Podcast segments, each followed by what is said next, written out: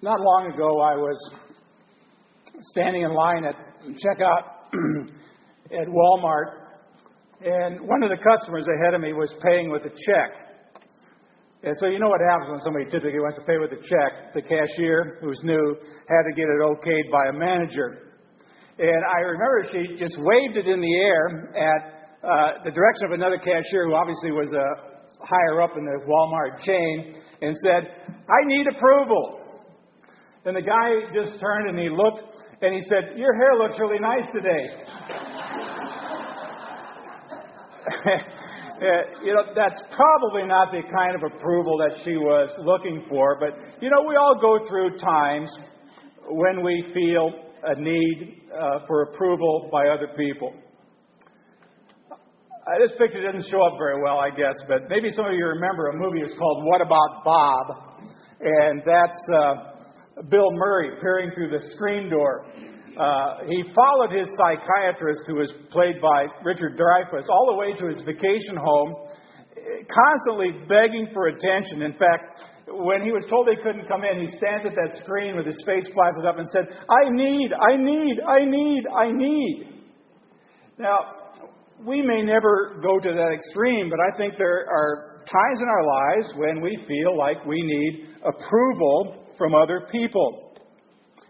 Now, if this is you, that you really need approval by other people, then maybe what you need to do is settle once and for all uh, that there's something better. And maybe what you really need to do is memorize a Bible verse. Put it in your heart, uh, put it in your head, and repeat it to yourself every day until it takes hold of you. Now, what Bible verse might I recommend that you memorize? It would be that one Galatians 1, verse 10. Am I now seeking the favor of men or of God? Or am I striving to please men? If I were still striving to please men, I would not be a bondservant of Christ. I think this is a matter that every believer needs to settle as quickly as possible. And it's who am I trying to impress in my life?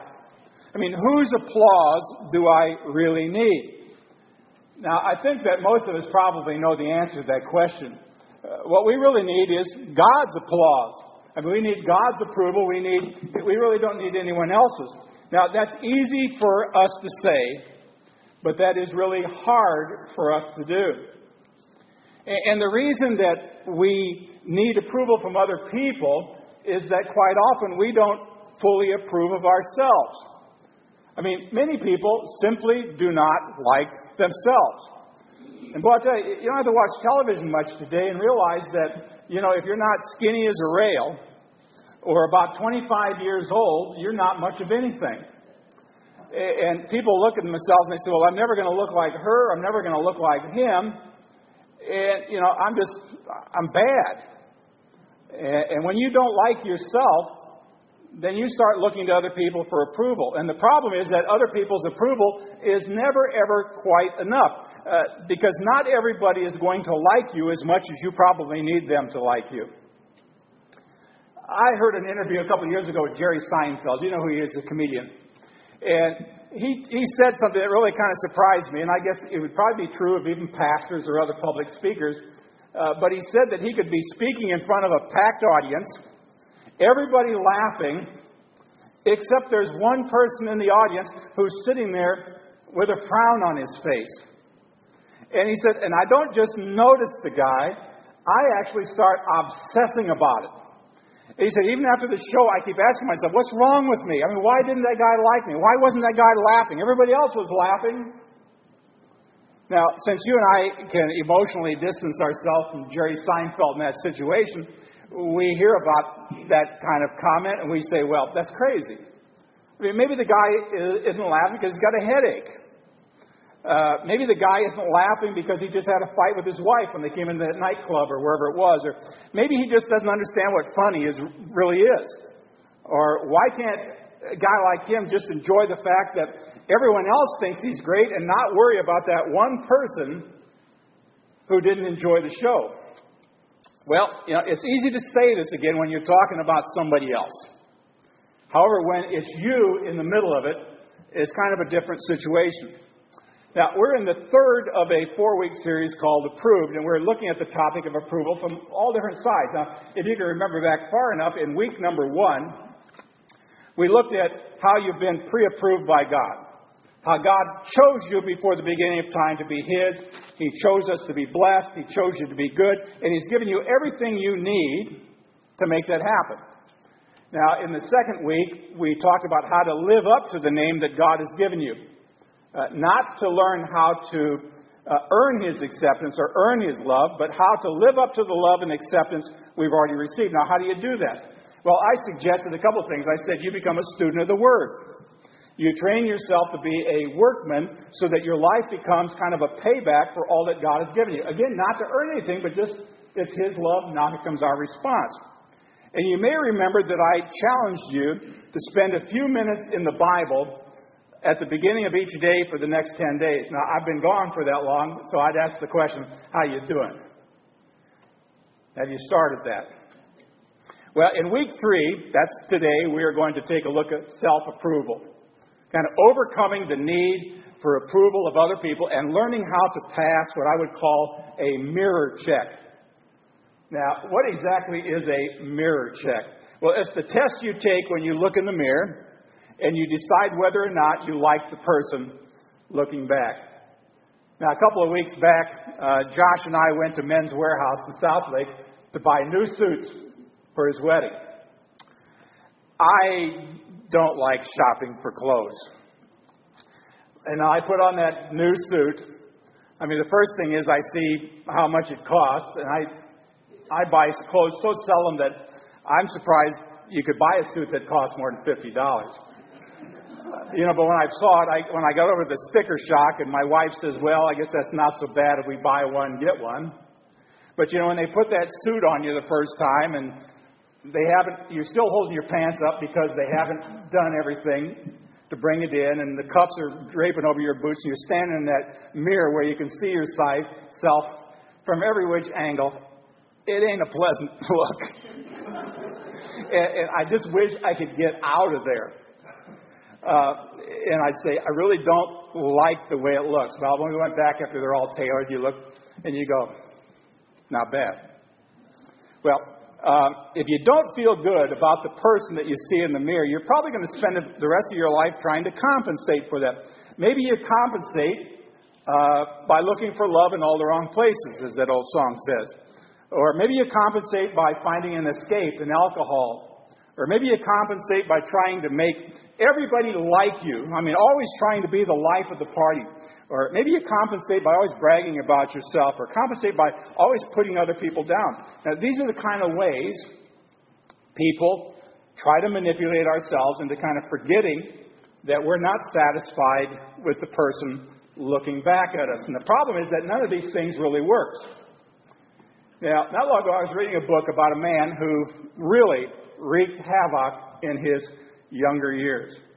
His life always managed to look relatively respectable on the outside, on the surface, but below the surface, this man had hurt a lot of people. He'd hurt his family, he'd hurt his friends, he'd hurt people in the church, and he had hurt his business partners. Today, in this article I read, he's still paying the price.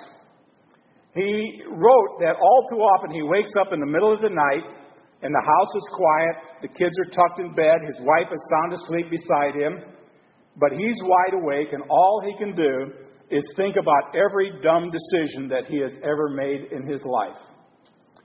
And this is what he wrote. He said, I'm not talking about the dumb decisions I made this week and dumb decisions I made a decade ago. They haunt me and they taunt me in making it impossible for me to live with myself and the more I think about everything I've done, the more disgusted I get with myself. And then he added this I despise the person I've become. You ever felt that way? You ever looked at yourself and said, I really don't like me. I don't like the person I am. Now, I'll be honest enough to say, yeah, I've felt that way. I wouldn't say maybe to this guy's extreme. And I think probably all of us at one time or another have said, I just don't like this. But for some people, it happens so often in their lives uh, that it becomes kind of a way of life. And the guilt and the shame and the regret kind of build up to the point where they think, I'll never be able to look at myself again. Now, what we're really talking about here is something that every last one of us here today have in common. We're all sinners. We all have a past. Not just you, not just the person sitting next to you, but the person who's sitting behind you and, and even the person who's sitting way in front of you. Uh, we've all been separated from God by our sin. We've all made foolish choices in our life. We've all made destructive decisions at one time or another in our life. We could all, with just a bit of introspection, probably build a case against ourselves. But I'm here to tell you this morning that no matter what your past is like, today you can begin to pass the mirror test. Not by lying to yourself, not lying about yourself, and not by trying to fool everybody around you. You do it by surrendering yourself. You surrender yourself to the grace of God. And I'm just going to share three things with you today that you might need in order to kind of get there. And if you're not completely comfortable with who you are, if guilt or shame or regret are kind of dogging you and dragging on you, these steps may help. And here's the first thing is decide whose opinion of you really matters. Whose opinion of you really matters? Paul says in verse 10, Am I now seeking the favor of men or of God? Or am I striving to please men? See, striving to please men or striving to impress people can lead you to do a bunch of crazy things. Believe me, I, I can tell you stories about my teenage years of doing some really stupid things in order to make sure that my friends still liked me or thought I was really cool. The problem is that when you compromise your integrity just so other people will accept you, you have a hard time afterwards actually accepting yourself. So today I'm kind of encouraging you to separate yourself from what I would call the hive. You know, all the bees hanging around one place. Get out of the hive for a while. Uh, get some distance between you and those whose approval you think you need. Take some time to think about whose opinion of you really matters the most. I mean, ask yourself these questions Who do I need to impress? Whose approval do I really have to earn? Now, as long as there's a name on the list other than the name of Jesus, I'm going to suggest to you that you're going to have a hard time passing the mirror test. And as long as you feel dependent upon the, uh, the approval of someone else, you're always going to be kind of at risk in compromising your commitment to Christ. Now, here's the second thing, and that's to decide whose forgiveness really matters the most. We talked a little bit about that in Bible class this morning, didn't we? I mean, about forgiveness and repentance and things like that. Now, let me take you back to this guy whose story I told you about before, the guy who sometimes having gets, has trouble sleeping at night.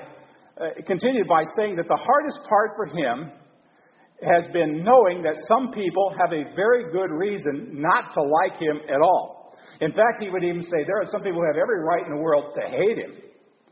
This man uh, mismanaged and squandered a several million dollars and caused uh, a great deal of financial difficulty for his partners and his investors.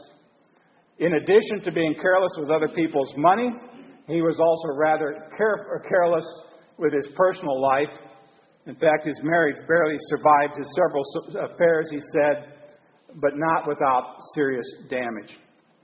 But, and there's always a great but sometimes in Scripture, he had repented of it. He had sought forgiveness from God, and he truly believed that God had forgiven him. He had also apologized to as many people as he could find. He asked for forgiveness, but many of them, including many of his family and friends, wanted nothing to do with forgiving him. Now, Jesus said that if you're presenting your sacrifice at the altar, and you remember that someone has something against you, go to that person and be reconciled. Now, this man actually took those steps. And he also offered to make restitution to people uh, where he could, but the problems were so big that the damage really could not be completely undone. Let me read a little bit more what he said. He said, I was involved in an affair that led to the breakup of someone else's marriage. How am I supposed to make restitution for that? It's not enough just to say, I'm sorry. These people hate me for a good reason. There are things I've done that I will never be able to fix. I can understand why they refuse to forgive me. Now, understand, this guy has a point. And he's right not to take lightly the gravity of what he has done in his life. But there's an even greater point to be made here, and that's that God's forgiveness trumps everyone else's. Did you hear that? God's forgiveness trumps everyone else's. God's forgiveness of you matters more than anything else in this world. Now, I want to make this very clear. If you have sinned against another person and have created a painful situation for them, you need to ask them for forgiveness. If you've made a mess that's within your power to clean up, clean it up. And if the person has sinned against you forgives you, great. Smile and say, Thank you, Jesus. But have you ever been in a situation where you've done those things and the other person refuses to forgive you? I mean, maybe they said, I'm never going to forgive you. Maybe they're going to hold it against you as long as they live. But when that happens, what can you do? Well, if you've asked for forgiveness and if you've taken the steps to reconcile, if you've done all that you can to make things right, and, and they're not ready yet, or able yet, or willing yet to forgive you, then you need to decide for yourself whose forgiveness matters most to you. Now, what did I say before? God's forgiveness trumps everyone else's forgiveness. See, God forgives you, God forgives me, even when we don't deserve it. He forgives us even when everybody else refuses to do it. He forgives you even when the mess you made is so complicated that, it, that it's almost impossible for you to make right. And what I'm, what I'm saying is, friends, don't give anyone else God's place in the forgiving business. I mean, no matter how wrong you may have been, no matter how right they were to be offended by your actions, don't give anyone God's place in your life. I mean, God has forgiven you. I mean, Jesus came in this world. Jesus died a violent death on the cross at the hands of his enemies. And he hung on that cross, and when he did, all the sins of the world including yours and mine, were somehow placed on him. Look at what 2 Corinthians 5:21 says. God made him who had no sin to be sin for us so that in him we might become the righteousness of God. What that, this reminds me of is that God has forgiven you. You had a debt that you could not pay. So what did he do? He paid the debt that you could not repay. And his forgiveness matters more than anyone else's in this entire world. Now, I, I don't know. Many of you probably know this. Maybe you're experiencing it right now. I don't know. But there are some people in this world who will not forgive you for your big sins. They won't even forgive you for your little sins. They won't even forgive you for the slightest slight that you may have inadvertently committed. I mean, I had one person one time tell me that I didn't say hello to them in a big store, and they were going to hold that against me. I didn't even know they said hello. That's why my wife always reminds me to wear my hearing aids. It's going to happen. But once you've made a good faith effort to make things right, the only thing left to do is let it go. Let it go. Embrace God's forgiveness. I mean, He's the one whose forgiveness matters. And it matters more than anyone else's. And here's the third thing decide whose plan for your life really matters the most. Paul said, If I were still trying to please men, I would not be a bondservant of Christ. You ever had anybody in your life that always tries to change you? It's always got a plan for you, always knows what you should be doing and how you should be doing it. I still remember uh, Ruth Graham, Billy Graham's wife, who said, The best day of their marriage was when I realized it was not my job to change Billy, it was God's. And so I began to pray that God would change him in whatever way would bring God the glory. See, God has forgiven us. And He's made us a bondservant. Now, you might even say, well, I could not be a bondservant of Christ because Jesus said you can't serve two masters. I mean, you can't serve God and money. You can't live to please God and, and live to please other people. Well, the answer to that is stop trying to please everybody else. I mean, there's an old joke about a pastor who wanted to do his job really well, so he kept one eye on the Lord and the other eye on the elders, and those two were so far apart that his eyes eventually rolled around to the back of his head. Now, the mirror check every morning is not a dad check, where you're, you're not asking yourself, Am I doing everything my dad would want me to do? It's not a country club check. I mean, you're not asking yourself, Will the direction of my life uh, that I'm taking uh, impress the folks at the country club or the pub or the bowling alley or wherever you like to hang out? It's not even a spouse check. I mean, you're not asking, will my husband or wife give me permission to put God first in my life? The mirror check is a God check, and it's really a gut check. The mirror check is that moment when you take a long, hard look at yourself and say, God, you are my top priority. Being right with you and living for you today is my main objective. Now, I don't get up in the morning and look at my wife and say, This is the day, Nancy, that you have made. I will now be glad and rejoice. No, today is the day that the Lord has made. It's almost like say, you play to an audience of one. You let go of the past, you let go of what other people might think of you, and even what you might even think of yourself, and you surrender yourself completely to the presence of God in your life. Now, we tend to forget that Paul himself had a past to deal with. Before Paul, you know, when he was Saul, before he became a Christ follower, uh, he was guilty of murder. He was consenting to the murder of other Christians. And after he became a Christian, uh, he struggled with his sinful nature to the point where he actually said one time that he was the chief of sinners. He's the one who said, you know, all the good stuff I want to do, I can't do it, and all the bad stuff I don't want to do, I keep on doing that. And then he has that powerful sentence where he says, What a wretched man I am. You ever looked in the mirror and said that? See, he suffered through a great deal of conflict in his ministry. And there were many people in the church who didn't like him. I have a pastor friend who says his biggest, his biggest problem is hoping that everybody in church likes him. I said, Good luck. I'm not sure everybody in my family likes me sometimes. Well, here's what he said in 1 Corinthians 4. He said, I care very little if I'm judged by you or by any human court. Indeed, I don't even judge myself. My conscience is clear, but that does not make me that but that does make me innocent. It is the Lord who judges me. See, there is no way you can be honest with yourself about who you are, what you've done, and still pass the mirror check. Unless you know the grace of God. Without the grace of God, the past never lets up. The past never lets you go. But the Bible says that God has taken all of your misdeeds, all of your sins, all of your past, and then He has dumped them into the sea of forgetfulness. And as somebody said, once God takes your sins and dumps them into the middle of the sea, He puts up a sign that says no fishing.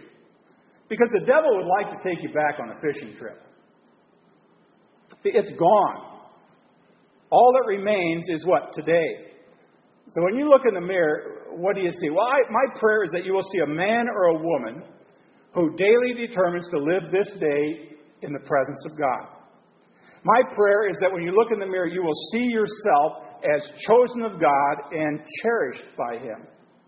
My prayer is that you would see in yourself the scars of yesterday and that you will realize that those scars are all that remains of the past that God has washed clean and that He's chosen to forgive once and for all, now and forever. My prayer is that when you look in the mirror, you will see yourself surrendered to God this day, that you will see yourself as His servant to say, Lord, whatever you want me to do today, you will see yourself as his bondservant, eager to do whatever he asks you to do.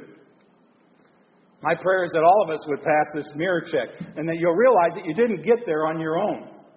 It's God's grace that makes this day your day.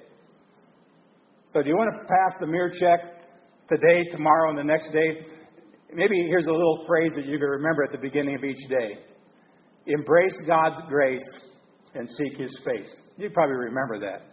Embrace God's grace and seek His face. Let's just say that all together once. Embrace God's grace and seek His face. But you know, here's the paradox. Here's the paradox. Being okay with who you are doesn't come down to who you think of yourself. It comes down to what you choose to believe about yourself based on what God has already said about you. And God has said, You are my chosen. You are my cherished. You are my forgiven. You are my servant. So don't listen to the world. Don't listen to the devil. Don't listen to your enemies. And please don't listen to your own lying heart. Instead, listen to what God says. You can't undo yesterday, but this is what you can do today. Embrace God's grace and seek His face. May God grant that to us all. Amen.